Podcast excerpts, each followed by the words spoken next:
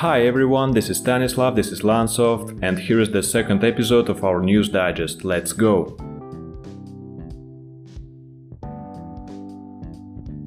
Microsoft is ready to launch Windows 11. The new operating system will first be available to Windows Insider who sign up to test new products. The rest of us will most likely see it in the autumn. Rumor has it that devices with a licensed Windows 10 on board will be able to upgrade to the next version of the system as a free download. Everyone has already heard about the law recognizing Bitcoin as legal tender from the government of El Salvador and the idea of mining Bitcoin using volcanic energy. Now Panama, Brazil, Mexico and Argentina are also considering legalizing Bitcoin.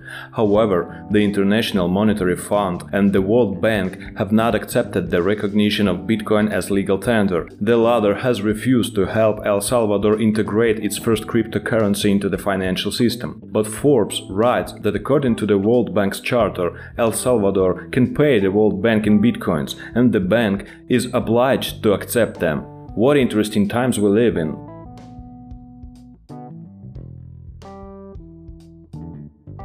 The Swiss branch of Spanish bank BBVA began offering Bitcoin storage and trading services to its private clients. Initially, the offer will only cover Bitcoin, but there are plans to add other cryptocurrency in the future. In May, Swiss bank UBS also said it was ready to offer its clients the opportunity to invest in cryptocurrencies.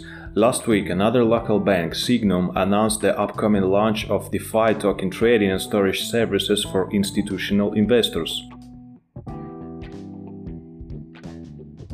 And now some more news in flash format. Juventus Football Club has announced that it has joined the non-fungible token train. It is confirmed that the first NFT will be a high-resolution three-dimensional copy of the team's home jersey for the upcoming season. Hyundai Motor Group has completed the buyout of the American company Boston Dynamics. Now a Korean group of companies owns 80% of the shares.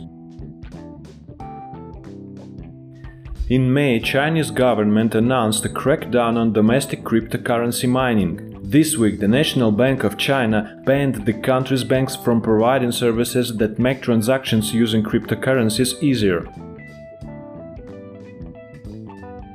Postscriptum Irish police may be allowed to demand passwords for electronic devices during searches. Belarusians wipe away a tear of sympathy.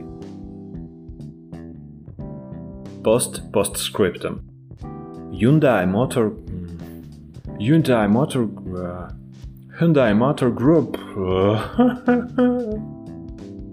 Have a good week.